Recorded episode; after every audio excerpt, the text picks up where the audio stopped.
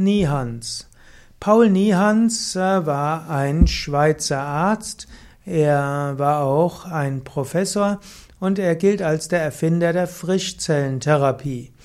Er wurde geboren 1882 in Bern und er starb 1971 in Montreux. Ich selbst halte von der Frischzellentherapie nichts, denn sie ist eine Form der Grausamkeit gegenüber Tieren. Solange man die Zellen bekommt von Tieren, sollte man sich keiner Niehanschen Zellulartherapie unterziehen.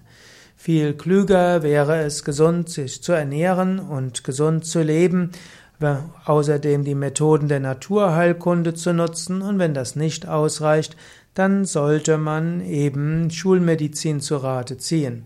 Man sollte die Grundprinzipien der Ethik auch nutzen im Rahmen seiner medizinischen Behandlungsweisen. Und so sollte man vegetarisch leben, man sollte am besten sogar vegan leben und auf Frischzelltherapie gänzlich verzichten.